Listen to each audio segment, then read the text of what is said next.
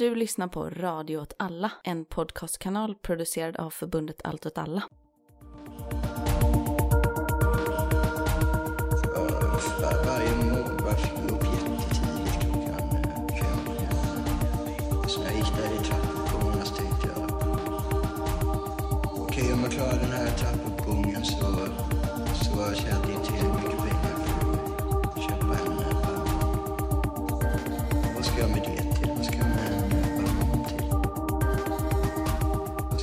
Hej och välkomna till Sätt att se! Och jag vet att eh, det har dröjt lite sedan senaste avsnittet. Det beror på att jag, Niklas Rutgersson, har uppfyllt min högsta dröm i livet och genomgått en trepanering. Det, ni hörde rätt, mitt tredje öga är öppet, öga är öppet. Trepanering, är det när man gör ett hål i huvudet? Jag ska göra en, jag ska färdigställa min trepanering här och nu. Ni andra kan ju beskriva vad det är som händer. Niklas har alltså satt en vinkork mot sitt huvud och börjar nu skruva ner Korkskruv. ja, en Ja, en- korkskruv. Skruvdrag, eller inte en skruvdragare, en som man skruvar upp vinkorkar med. Och nu borrar han långsamt, långsamt in i huvudet här. Det ser ut att Ser göra väldigt ont. Ja, det ser ut att göra jätteont. Men det blöder inte ens. Ah, nu. Ah, härligt. Wow. Det är så skönt att få bort det. Jag känner verkligen att min stora, stora hjärna kan andas. Härligt. Du har lite lufthål i huvudet. Ja. Skönt. För det är ett problem med den moderna människan, att det, folks hjärnor är alldeles för instängda. Det är ingen vädring liksom. Nej.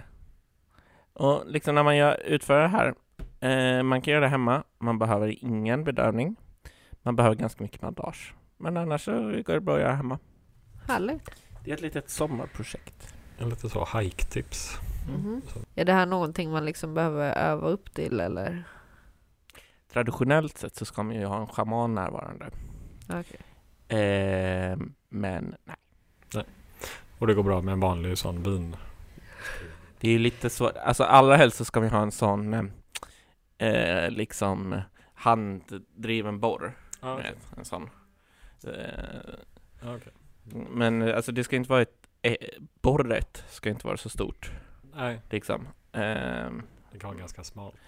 Ja, men det ska, alltså det ska ändå vara ett stort borr liksom. Ja. Som ett, alltså kanske typ den största, när man köper en sån här på Biltema, då ska det vara typ den största som finns liksom. Ja, men det ska inte vara en sån. Ska, men det funkar inte med eh, en borrmaskin? Det, är- det är lite farligt. Jag skulle inte rekommendera det om man inte, då måste man nog vara ganska vältränad. Liksom. Ah, okej.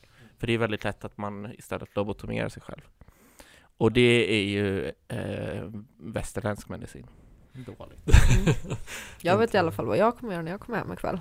Ja, borra lite i huvudet. Ja. Ja, jo, men jag känner också att det kan behöva luftas lite. Det har varit lite in, igentryckt. Ja, man känner ju väldigt mycket det nu på sommaren här i Göteborg. Det är så högt lufttryck. Mm. Alla ni som har migrän där ute. Mm. Trepanering. Mm. Ja. The way to go. Allt åt alla rekommenderar. Vad dricker ni idag? Just nu har vi delat på en serie En cider. cider. eh, som heter Gallipett. Vad heter den? Gallipett, Gallipett. Aha. som är på ren juice. renjuice. Ren juice. Jaha, renjuice. Noll koncentrat. Den är brutt. Brut. Okej. Eh, jag har också tagit med mig eh, en eh, 8 mars suröl Mhm. och en eh, Bière Artisanali eh, soda och fruit. E- En soda. Det är eh, öl. Det är väl typ radler. Ah, en radler. Mm. Fan, jag har blivit lite kär i radler. Jag var i Mm, jag älskar Tyskland. Jag försökte beställa det på Södra Liden när vi skulle se på St. Paulis eh, typ sista match. Eh, och nej, det gick inte. De hade inte det. De hade inte, de hade, in, de hade inte lemonad. Så jag fick apelsinjuice och öl istället. Inte så gott. Det var inte lika gott. Det Nej. måste vara lemonad liksom. Att Mm. det ska smaka Enligt gott. mig. Ja.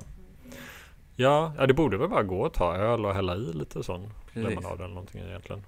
Jag brukar ju ta eh, San Pellegrino och Peroni. Och så öppnar jag båda och bara häller så. En liten egen cocktail. Jag var med om det när jag var i Polen en gång. Jag var på en väldigt liten krog som bara sålde så här 9% i öl för 5 kronor styck, en halv liter. Då hällde de i lite saft i ölen, men det var nog mest bara för att dölja hur jävla starkt och äckligt den smakade annars. Så här, liksom. så. Men eh, det var typ någon slags radler då kanske. Mm. Undrar om det är så det börjar med radler. Ja, men det var äh, sjömän i Hamburg som började dricka det för att äh, läska sig liksom när det var så varmt på skeppen. Ja det är ju svingött när det är varmt ute. Dricka. Jag drack så ja, i Tyskland nu, men det var bara så här 2,8 Men det var ju som läsk. Men det är det, alltså radler ska typ vara så tror jag. Ja. Men jag gillar också det att det är så här, ja men det är lite så här, det är lite, det är å ena sidan så här, ah, det är lite Tom of Finland, det är lite den här Karel, den filmen, och så är, är det också så här, eh, eh, liksom, ja, lite Rosa Luxemburg och, mm. Mm. Så man är så här, vi gillar tre saker, det är, Det är lite fin och full, fulkultur i ja ett. precis. Ja, det är ett bra koncept. Mm. Ja, tack för dessa goda drycker. Mm. Ja, eh, jag och Niklas har sett en pjäs på Göteborgs stadsteater eh, som, he- som de eh, valde att kalla Maras död. Men originaltiteln är The Persecution and assa- Assassination of Marat as performed by the inmates of the asylum of Charenton under the direction of Marquis de Sade. Oj jävlar, vilken lång titel. Ja, och titeln tror jag liksom försöker förklara liksom det här konceptet. Det är en pjäs som är skriven av Peter Weiss. En typ svensk, tysk, tjeckisk författare. Eh, ja, alltså Peter Weiss var ju, alltså jag tror att den här pjäsen skrevs på tyska först och fick honom eh, bannlyst från DNDR. Han var en, eh, han föddes i Tjeckien tror jag, men var en tysk tjeck, tillika jude, eh, så var tvungen att fly, fly under andra världskriget Eh, och då flydde han till Sverige. Eh, han var också kommunist ska sägas. Då flydde han till Sverige och eh, efter kriget tog slut så pratade han inte ett ord tyska förrän han skrev eh, sitt magnum opus eh, motståndets, est- motståndets estetik på tyska. Och sen skrev han den här då, tror jag. Någonting sånt. Ja. Det här är alltså en, en pjäs som eh, eh Peter Weiss tänker sig att eh, Marquis de Sade som eh, eh jobbade på Charenton sjukhuset efter eh, att han fick sitta i fängelse. Så fick han börja jobba där och han fick liksom en position för staten efter revolutionen. Och så föreställer han sig att Ma- Maralix, eller eh, Sad med sina idéer om att liksom människor är egentligen goda och ja, ni vet den grejen. Och att om, om man bara om man typ behandlar människor med liksom den minimala mängden av respekt och så här, kultiverar dem, låter dem spela teater och träna, bada supermycket. Då, då kommer de bli friska, de kommer inte bli friska av att man liksom försöker tvinga dem och sådana här grejer. Det här är franska revolutionen det är efter. Ja, Men förlåt, var det, var det de Sade eller Marat som tänkte det här? Ja, det här är ju det knepiga va? Eh, Peter Weiss, alltså Mara, eller Sad tänkte typ så här. Eh, lite grann. Men framförallt så är det Weiss som föreställer sig att Sad tänkte så. Och att om Sad hade satt upp en pjäs med eh, de intagna på det här asy, alltså psyksjukhuset eh, då skulle han tänka så här och göra så här. Och det är liksom i pjäsen är det det är, det är ett sånt psyksjukhus som är liksom på 70-talet, inte 1700-talet eller 1800-talet. Så det är lite, Modernt. det är lite förvirrande Okej. liksom, att försöka navigera sig i, i det. eller jag tycker det blir knepigt liksom. För att eh, när jag tänker på Marquis de Sade och Marat så placerar man ju in dem i liksom en 1700-talsmiljö. Mm. Men på den här scenen så är det liksom väldigt uppenbart, alltså det är sån här äh, typ girl interrupt, interrupted estetik med Ja. psyksjukhusen. Att det är så här, eller typ äh, så här, som Sylvia Plath hade det eller så. Så det är väldigt mycket fiktion där, liksom det är fantasi som inte har Ja. jättemycket med verkligheten att göra. Kanske. Eller? Ja, och så har han liksom i efterordet till den här så, så förklarar han lite hur han har tänkt och varför han har föreställt sig då, och då är det liksom att han eh, har läst allting som Marquis de Sade Mm. eh, har eh, gjort och Marquis de Sade eh, regisserade en massa pjäser och sånt. Mm. Och han har läst allting om Marat och sånt, så han kan ju väldigt mycket. Mm. Men ja, det är inte på något, det är en, ett fantasifoster liksom. Ja. Eh, ja, vad, vad tyckte du om eh, pjäsen, Niklas? Eh, ja, alltså eh, sk- skit. Ehm, och eftersom att eh, det är eh, liksom en Marquis de Sade-kontext så är det något dåligt, ska jag säga. Eh, hur känner du för teater generellt? Det var typ någon, det var typ någon, ehm, mm, jag vet inte, jag hörde någon snacka om teater eller någonting och så, och så var den så här, ah, nej men jag gillar liksom det här. Eh, nej men alltså jag, jag gillar inte de här som ska vara moderna. Eller typ, alltså att de anstränger sig för att vara moderna och eh, Mm, att man tar liksom ett bra verk och så försöker man göra en modern tappning av det. ja, typ att man ska ha, jag vet inte, en ljusshow. Att det ska vara väldigt flashigt så eller tekniskt och så här. Okej. Typ Det jag kommer är- ihåg när jag såg eh, Carmen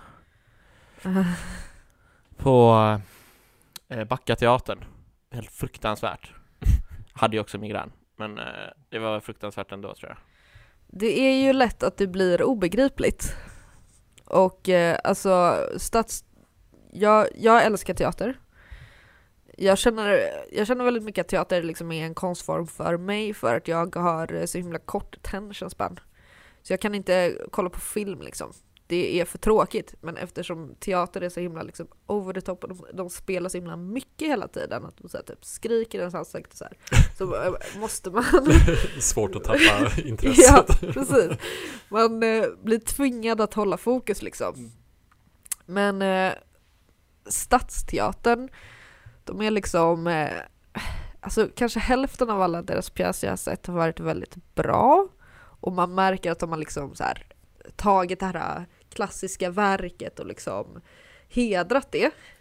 Och sen så hälften så känns det nästan som att de driver med det. Till exempel såg jag Pygmalion och eh, som är skriven av, ja, som är skriven av eh, George Bernard Shaw, socialist och sådär. Och den handlar typ om att eh, en eh, högutbildad societetsgubbe hittar typ en gatutjej och så slår han vad om att han kan förvandla henne så att hon kan så här, föra sig i fina rum och bla bla bla. Ja, just det. Lite som ombytta roller fast Ja. teaterpjäser. Ja. Precis, det är ju den som, alla de här filmerna, typ det här uh, She's all that, eller He's all that och sånt. Det finns massa sådana filmer som handlar om att eh, det kommer en tjej eller kille och förvandlar en person av det motsatta könet till att liksom passa in i de högre kretsar.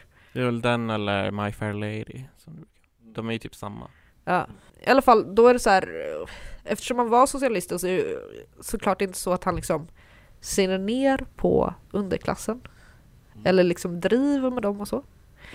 Men eh, det, det gjorde de väldigt mycket i den pjäsen. Att det Mm. typ är så här, alla de rollerna som är eh, under arbetarklassmänniskor är liksom typ äckliga och de så fiser och rapar och kanske så snubblar omkring och du vet, alltså är några slags så här fulla, äckliga Kramer-karaktärer. Alltså jag fick väldigt mycket intrycket av att han var en liksom så här, alltså typ borgerlig champagne-socialist, alltså en, alltså en ut- utopist. Ja, eh, Shaw, som i princip av har liksom socialliberal. För, alltså med den pjäsen, det, alltså jag, jag hatar den. För att den är, den missförstår ju fenomenet klass helt och hållet. Alltså som något eh, liksom eh, irrelevant. Eh, någonting som inte genomsyrar hela en människas vara. Medan alltså klass är ju någonting som Alltså så här, för att det de säger är att om, man bara klär upp den och liksom ändrar de här ytliga grejerna då kan de visa sig exakt likadan som alla andra. Nej, det funkar inte så. Fast det är ju det som pjäsen kommer fram till i slutet, att det inte funkar. Att hon bara är, att hon håller på med det här liksom och hon så här håller på att dansa efter hans pipa hela tiden liksom men sen är inte hon bekväm och så gör hon någonting som liksom avslöjar henne och då så typ skäms hon så fruktansvärt mycket. Medan alla andra som då är överklass eh, tycker liksom mer att det här är typ charmigt och roligt och sådär men, men för henne är det så himla uppenbart att hon inte är en av dem. Men jag tycker det här är, alltså jag tycker att min point still stands.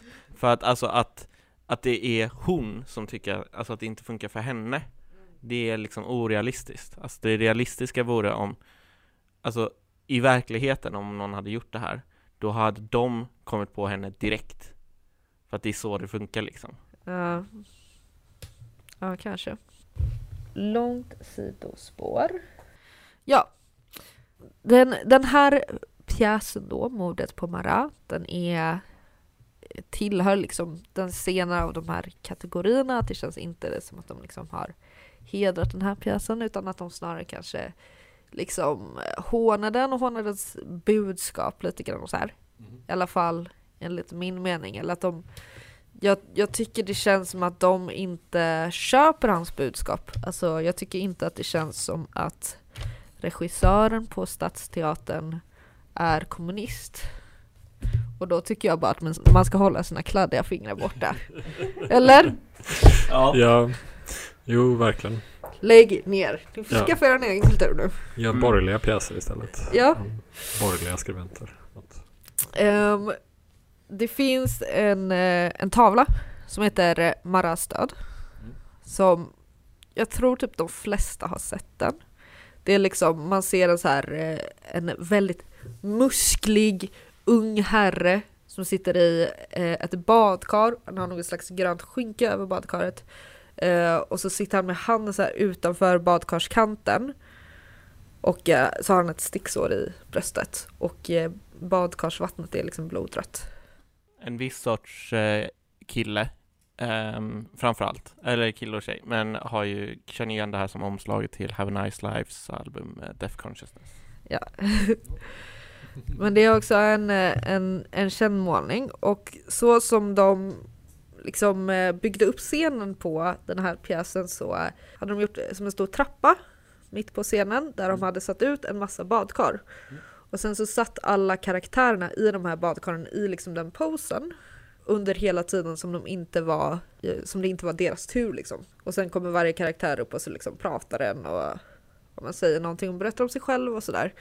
Och de här karaktärerna är då olika typ franska eh, filosofer och tänkare och eh, sådär. Men det finns också typ alltså de som jobbar på sjukhuset och så. Men de är ju inte i badkaren, alltså de är ju Ja, på sidan av.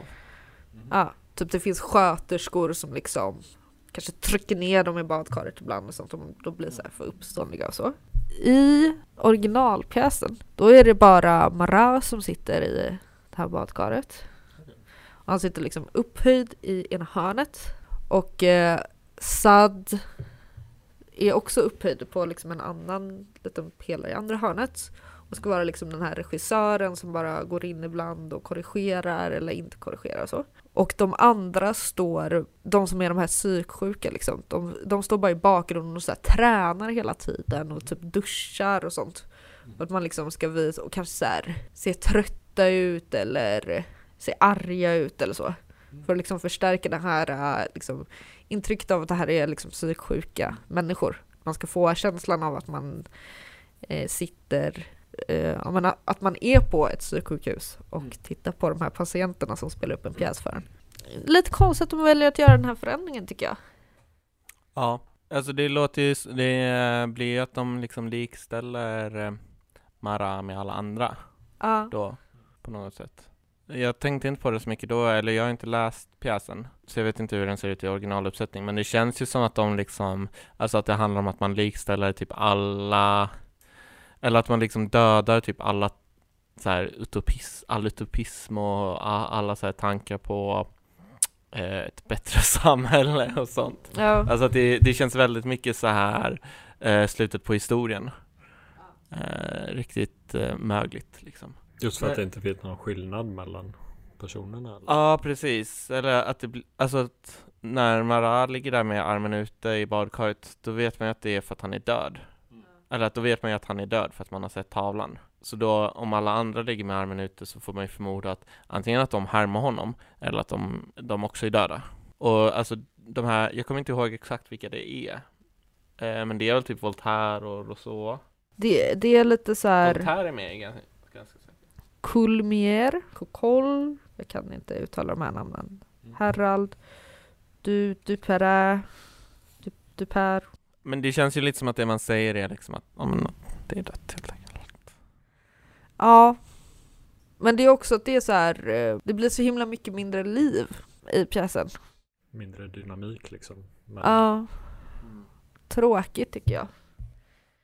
Det känns ju som en väldigt estetisk, stilistisk lösning på något sätt. Att de kanske bara tyckte att ja, men det här ser snyggt ut.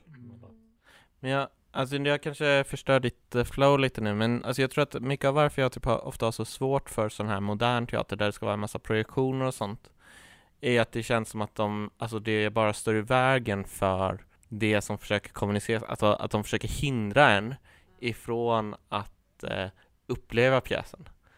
Eh, alltså för att för mig är teater, ja men det här du snackade om förut, att någon bara står och så här, spelar över jättemycket och är typ så här Oh, jag heter Hedda Gabler och nu ska jag skjuta vildanden. Oh, jag skjuter mig själv! Ja, Ja, jag vet inte, men det blir liksom att man, man, man alltså att Alltså det är att man liksom döljer, döljer ens verkliga, alltså det är ironiskt liksom, så eller det, det typ måste bli ironiskt när de gör det på det sättet. Och eh, ironins funktion är att dölja ens verkliga intentioner liksom. ja.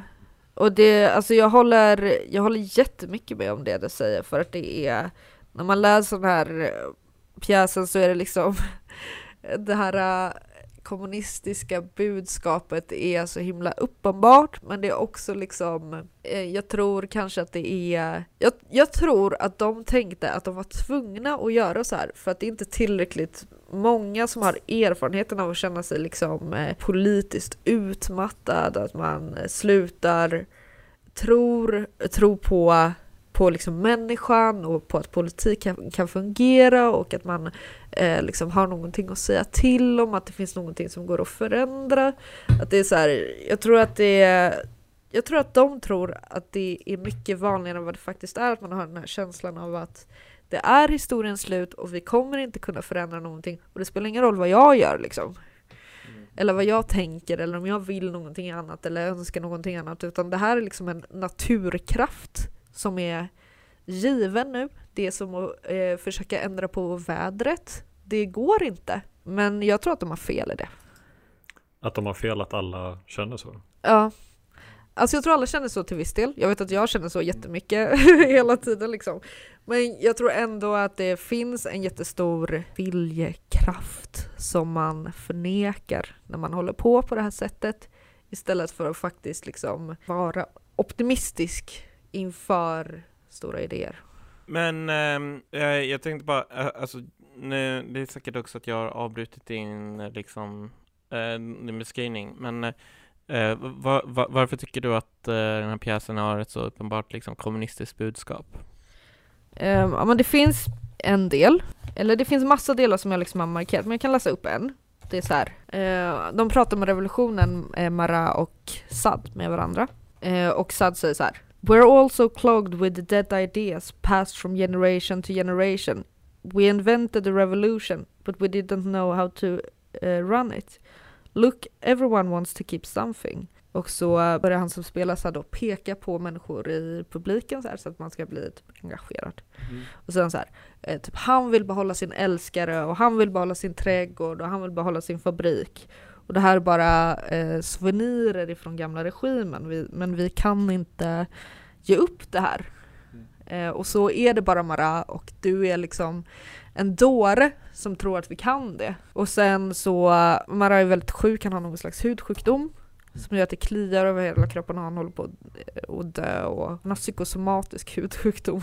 Från att han typ blev inställd i en källarhåla. Ja, men så pjäsen handlar lite om den här konflikten kring om det finns möjlighet till revolution och förändring. Och... Ja, den handlar typ bara om det. Så efter att han har eh, pekat på de här så svarar man And so we stand here and write into the declaration of rights of man the holy right of property and now we find uh, where that leads. Every man equally free to fight fraternally and with equal arms of course.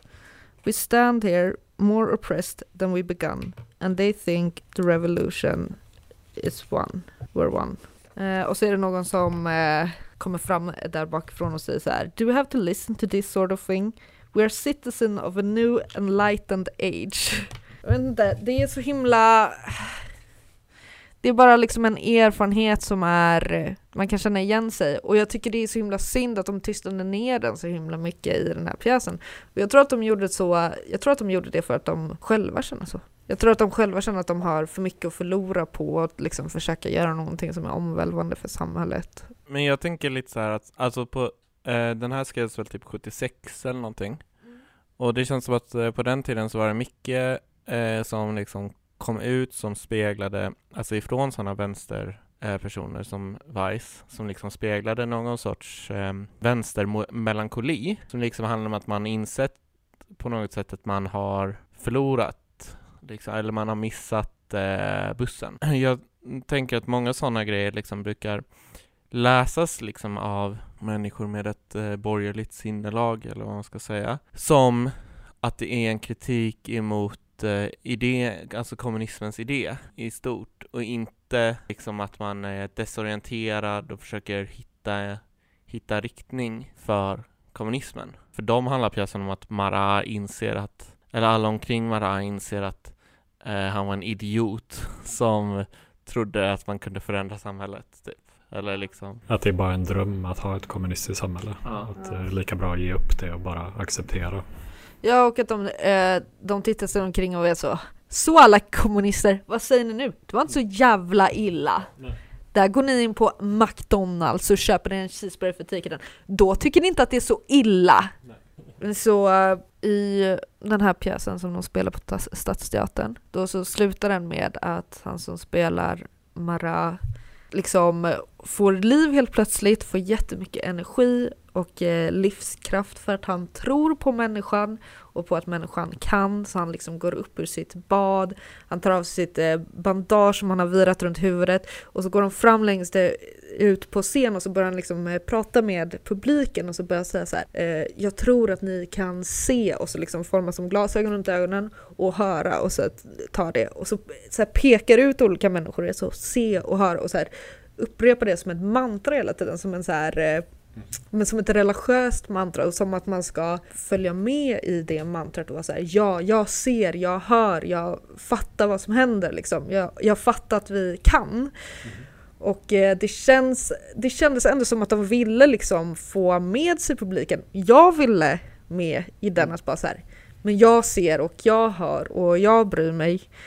Men ehm, de fick inte det, utan alla bara började skratta för att här var den här tokgubben i de här sjukhuskläderna som står och gör konstiga gester och ser superglad ut och pekar på mig som något sånt så här, ja, men, som så här, fyllot vid Systembolaget typ. Och jag tror inte att det är deras fel, jag tror det är publikens fel.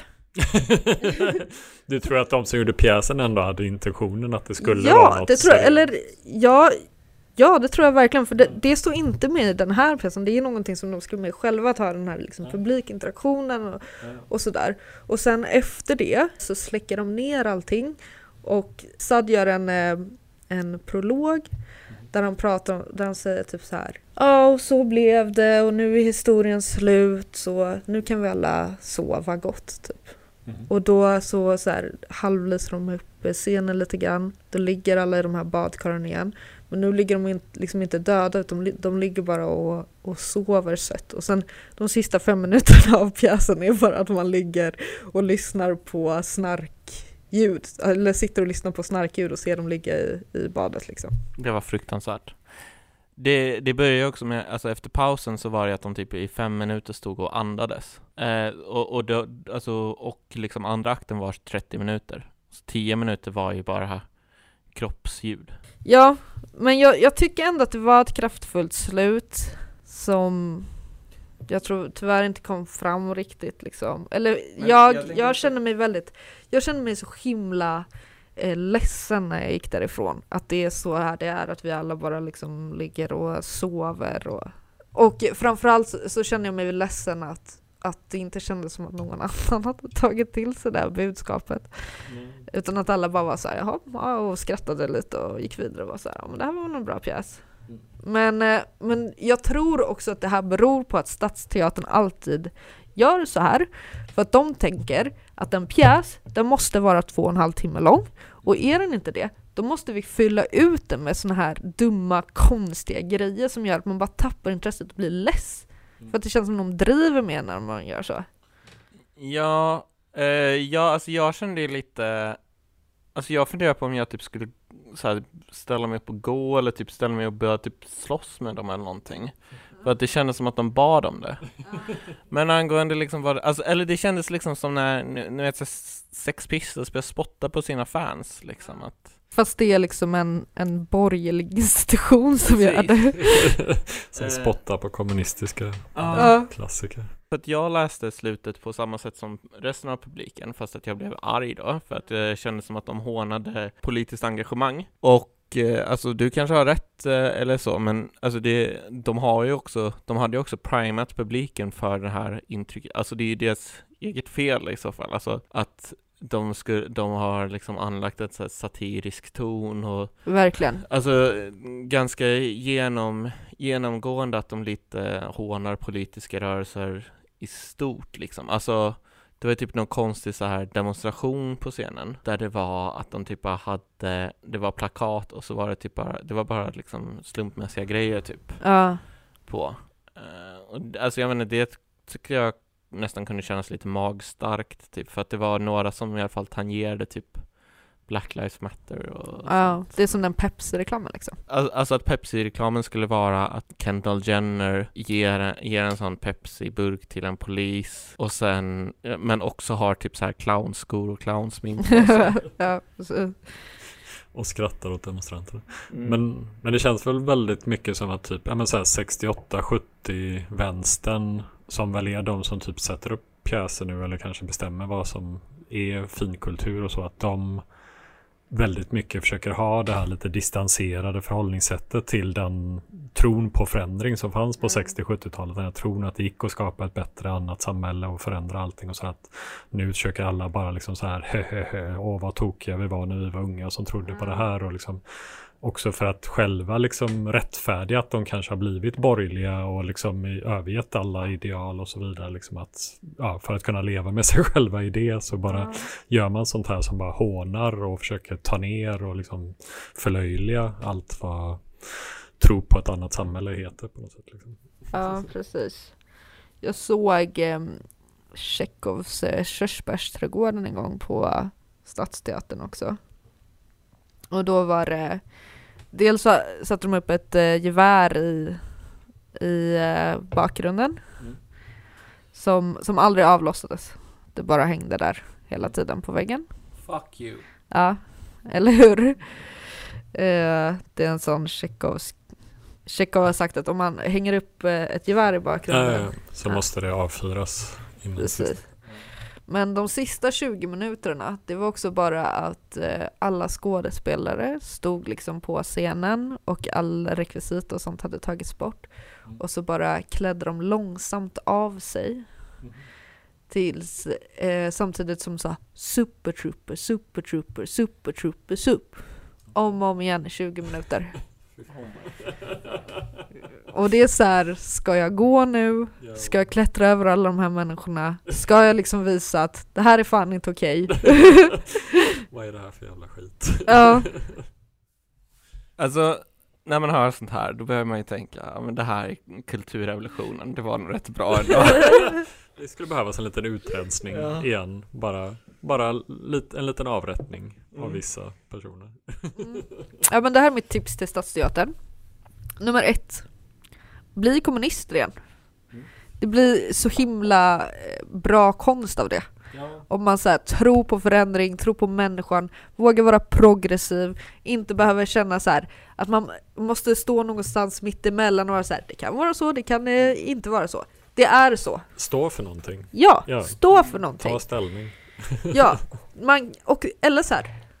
Precis, stå för någonting. Bli superhöger. Det hade Ja. också varit Ja, kul. ja visst. Hellre det än det här jävla mellanmjölks eh, liksom. Ja, men sen också så här, en pjäs måste inte vara två och en halv timme. Det, det är ju jätteskönt att kolla på någonting som är en timme. Och, det, och då kan man bara säga, ja nu har ni något annat att göra. Speciellt om det är dåligt. Det är jätteskönt. Ja precis. Eller bara så här, ha, ha känt att man har fått en timme riktigt bra kvalitet. Känner sig nöjd. Ingen kommer säga emot. Bra, bra tips. Hoppas de lyssnar. Tar till sig. Ja. Ja, jag tänkte prata om den nya Batman-filmen som har det väldigt fantasifulla namnet The Batman. Och vilket får mig att vänta på nästa film som kanske heter Batman Plus. Och sen kanske Original Batman kommer. Och sen Batman New and Improved. Jag vet inte. Jag tycker det är skönt att de förklarar att det bara finns en Batman. Innan så har man ju tänkt att det finns ju många olika Batman. Precis. Men nu det, förklarar här, de att det finns The Batman. det här är The Batman. Mm. Den, den Batman. Så här liksom. Ja. Japp. Men det, Det det är väl lite som den Eminem-låten. The Eminem. Nej, you're real slim shady please. Ja, just det. Ja. det här är den äkta Batman. Ja, precis. Ja, men det, det är väl också lite det att alla superhjältefilmer blir mer och mer som franchise-produkter. Liksom så här att det är liksom bara en serie av filmer som har ett och samma namn och att de är egentligen samma sak, bara lite olika detaljer eller gjorda på ett annat olika sätt. Har ni sett den här filmen? Nej, Du såg typ halva. Du såg halva? jag är som sagt otroligt dålig på att kolla på film. Ja. Jag älskar att se halva filmer. Du älskar att se halva filmer. Ja. Varför då? Jag menar, det är oftast så bara blir det så, alltså det är mest att jag, jag brukar titta på, börja sätta på filmer vid kanske 11 Ja, ja, ja. Sen måste jag gå och lägga mig ja. eh, en och en halv timme senare Eller så somnar du. Nej, Nej. Nej. Okej, så det var inte att du inte tyckte om filmen som gjorde att du stängde av? Nej. Det var bara vana. ja. Den, den är inte så mycket att se, filmen i alla fall. Kan jag säga. Att, ehm, I den här filmen så är Batman då en så här deppad emo-incel. Som eh, när man ser honom först i filmen så presenterar han sig själv som Vengeance, alltså hämnden. Så här liksom. Ja, och eh, han lurkar omkring och fluktar på tjejer, går på rave och spör upp alla glada partymänniskor. Ja, sånt som deppade emo-incels gör typ. Och han är då i Gotham, den här staden där det regnar jämt. Det är lite som Götet ungefär. Han lyssnar på Nirvana också Just det, det gör han. Som en äkta emo-incel. Och precis som i Götet så är Gotham fullt av korrumperade politiker, poliser, kapitalister.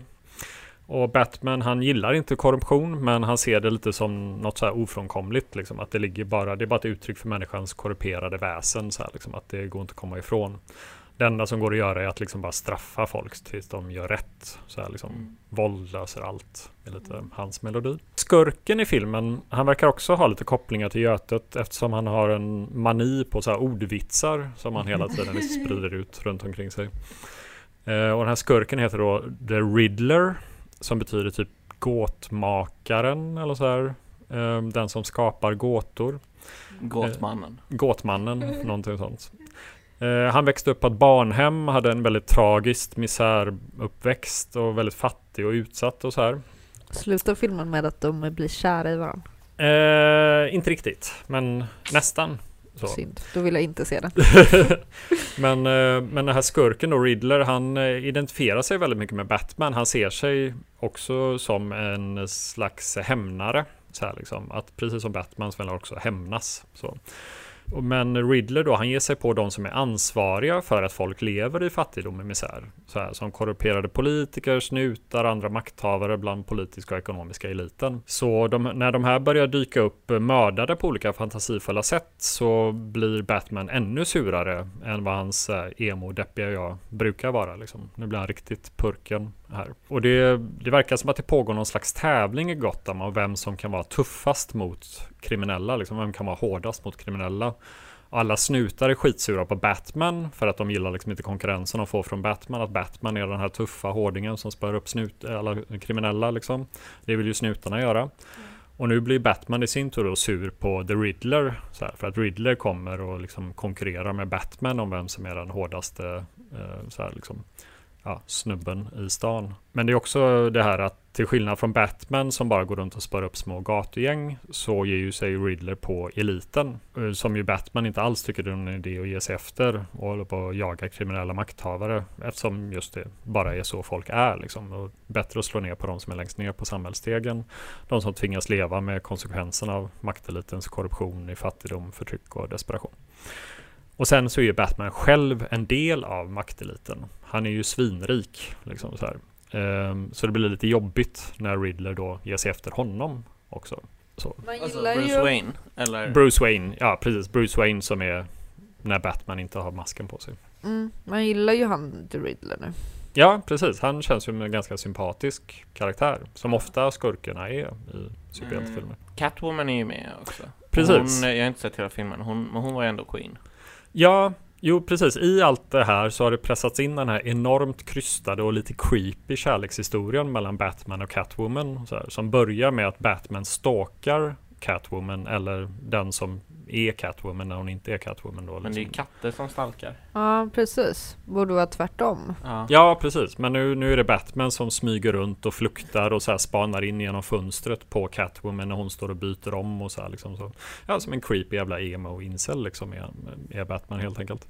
Ehm, och sen så blir det helt omotiverat några extremt stela kyssar mellan Batman och Catwoman. Och det hela är väldigt, väldigt konstigt och påklistrat. Det är så himla, så himla tråkigt när de inte tar de här tillfällena liksom. Det hade varit så himla kul, och- för Batman bor väl också typ i ett hål, alltså i liksom en grotta. Som en... eh, eh, en Fladdermus. Ja. Ja. de borde ha gjort liksom en så här Tom och Jerry-scen istället. När Catwoman- jagar runt eh, ja. Batman i den. Och han bara eh, flyger in i sitt lilla hål. Och hon bara åh nej, här kan inte jag komma in. Ja, Catwoman var supertjock också. Ja precis, en stor fet cat lady som bara...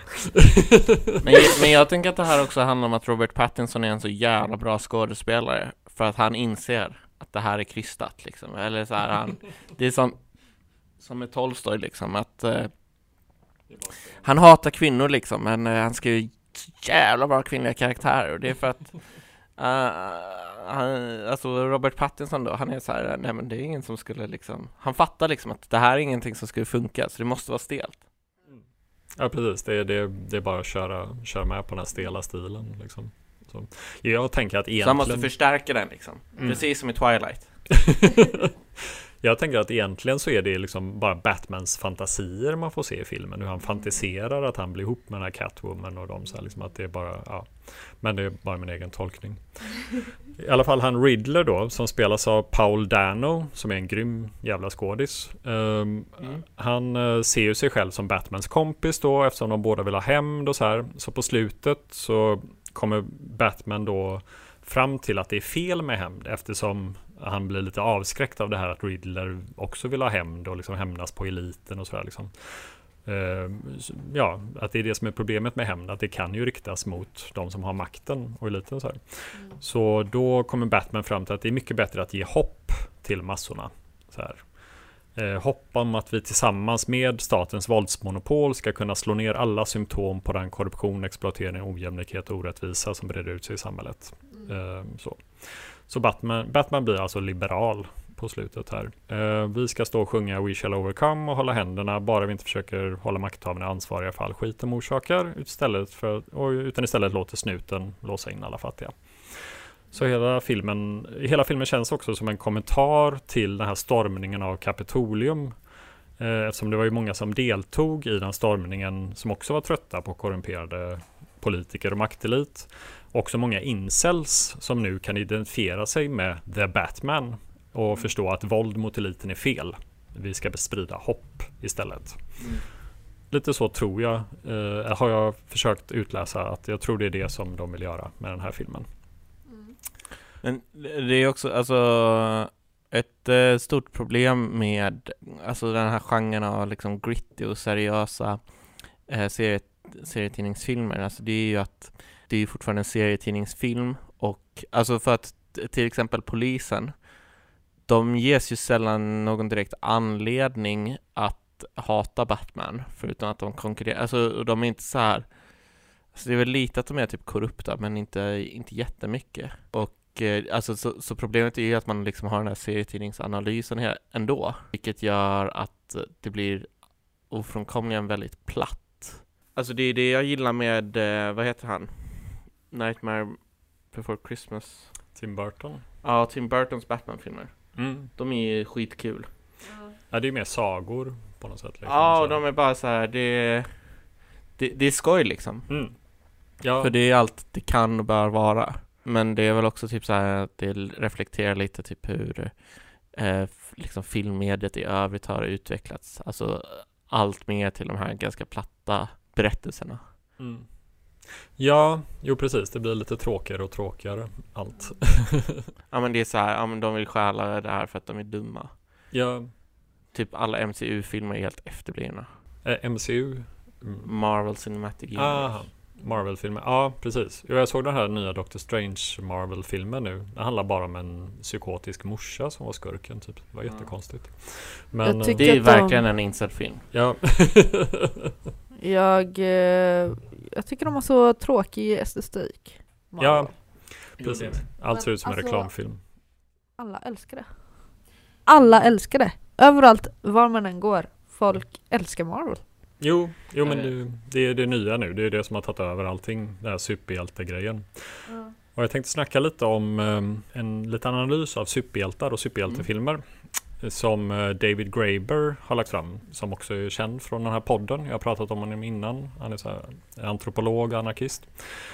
Eh, han har den här taken lite grann att super... Död också. Han dog eh, för två år sedan. Tyvärr. Han har den här taken att superhjältar är konservativa reaktionärer. Eh, för att de använder sina krafter för att bevara det rådande Eh, mot så här, de kreativa och fantasifulla skurkarna som försöker störta och omvandla fulla av så här, planer och idéer.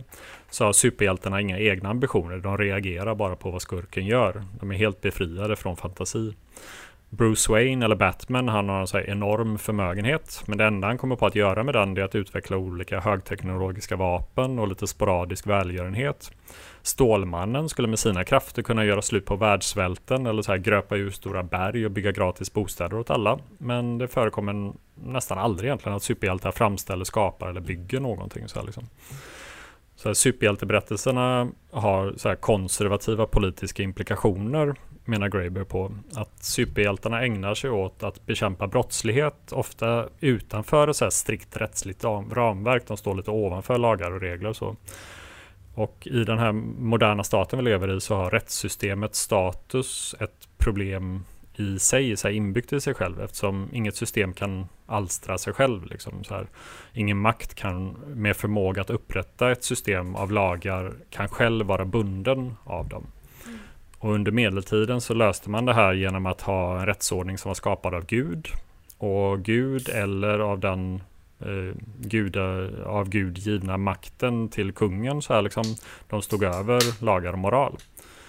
Och de engelska, franska och amerikanska revolutionerna förändrade det här när de skapade begreppet så här, folklig suveränitet. Alltså att makten ska, som utgått från kungar skulle nu utgå från något som kallades för folket.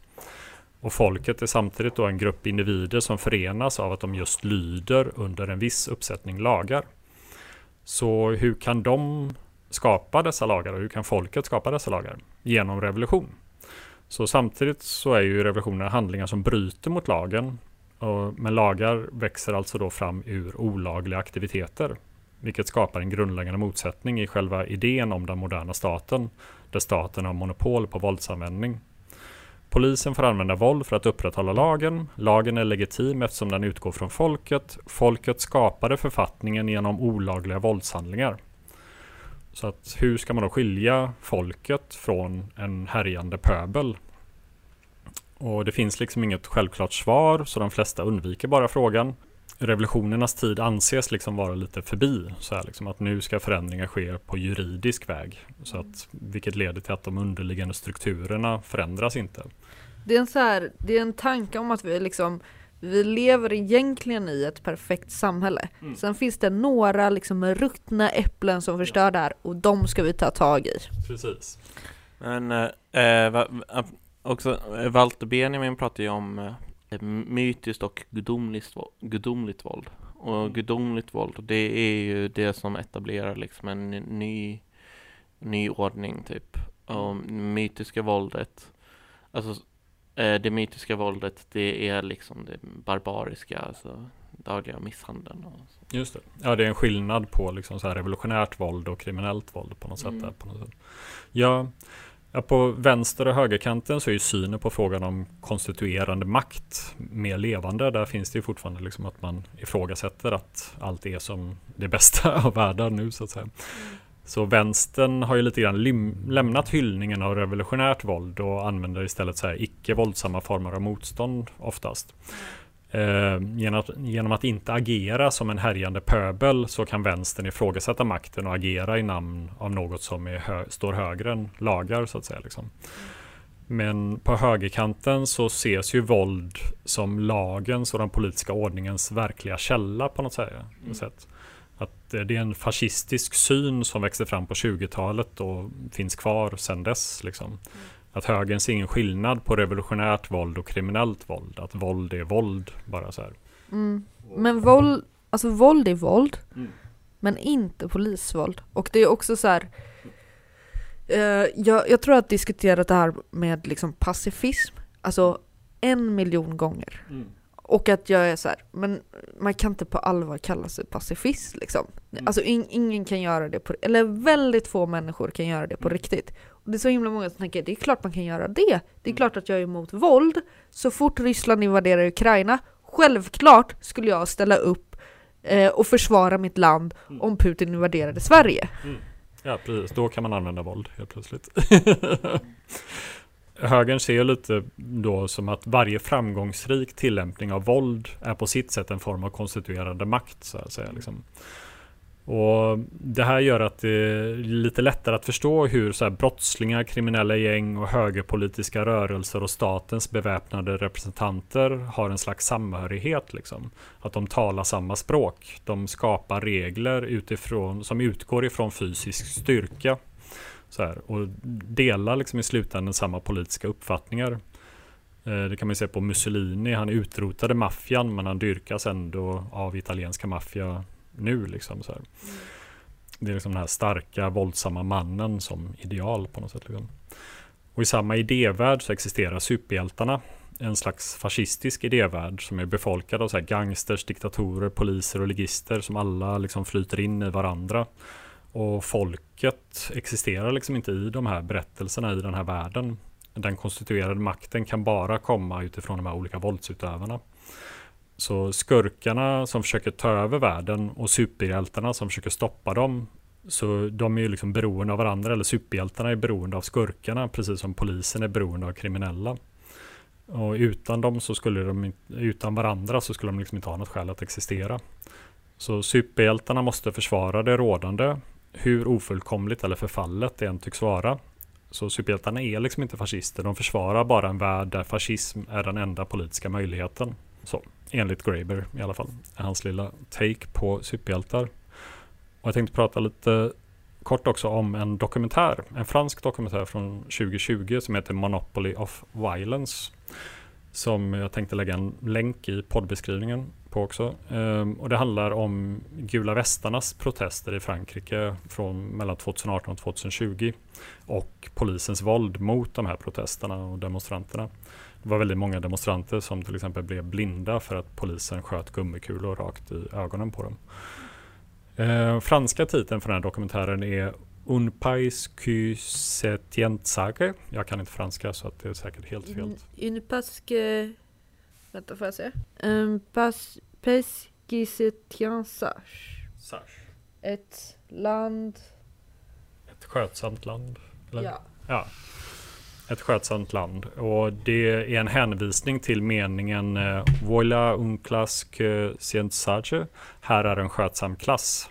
Och det är en mening som kan höras i en videoupptagning då 153 gymnasieelever arresterades i eh, Frankrike 2018. Och eleverna greps efter en demonstration i närheten av deras gymnasieskola och polisen höll de här eleverna på en innergård knäböjda med händerna på huvudet under flera timmar.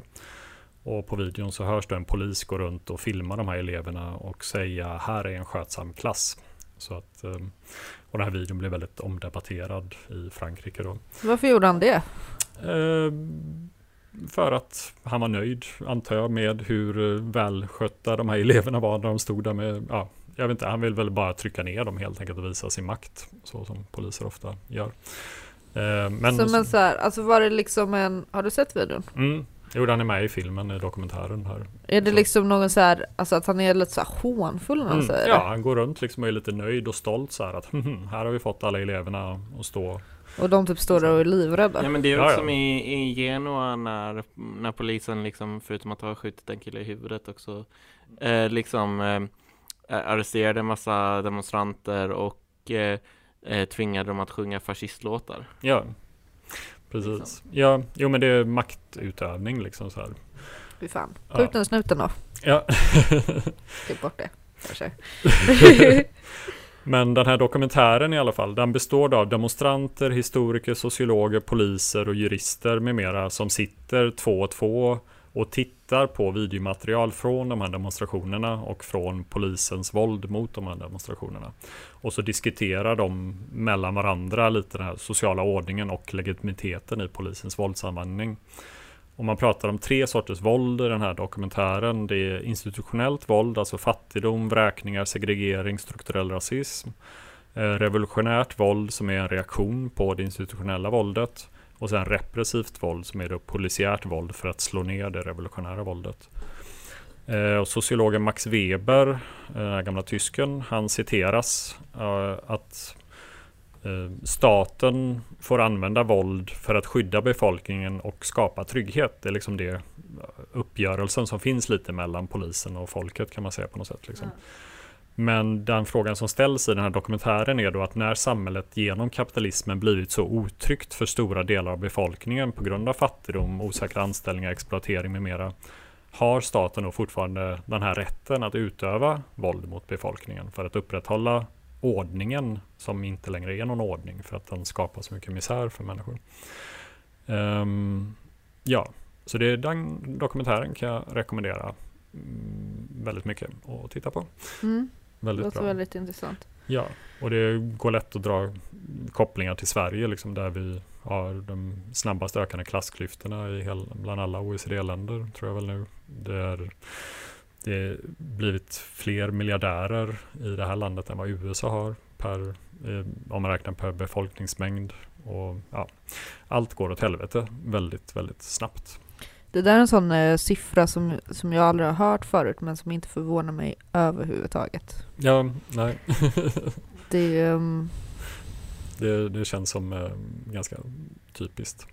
Och det finns ju också inom svensk politik nu någon slags tävling eller har väl funnits under en längre tid liksom där alla olika politiker försöker loss, tävla om vem som kan vara mest Batman liksom. Vem som kan vara mest hård mot ja kriminella och liksom demonstranter eller vad det nu Och det känns väl som att Ebba eh, vann den här tävlingen när hon uppmanade snuten att börja avrätta demonstranter här för några månader sedan. Något som har glömts bort ganska snabbt. Mm.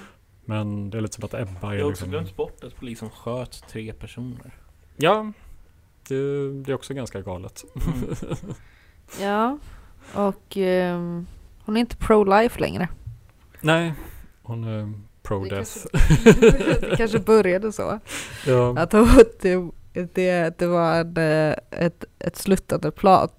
Att eh, hon började med att hon tyckte att man skulle skjuta demonstranter eh, och slutade med att hon var för abort. Precis.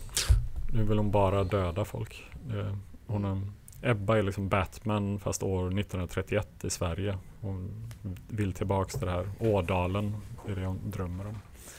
Men eh, alltså Nej, men- jag tänkte på det här, alltså liksom med den typ så här, eh, lite paradoxen med eh, de olika sorternas våld. Eh, och alltså dels det här att det är liksom folket, folket som ger staten en legitimitet, men staten måste också skydda sig själv från folket.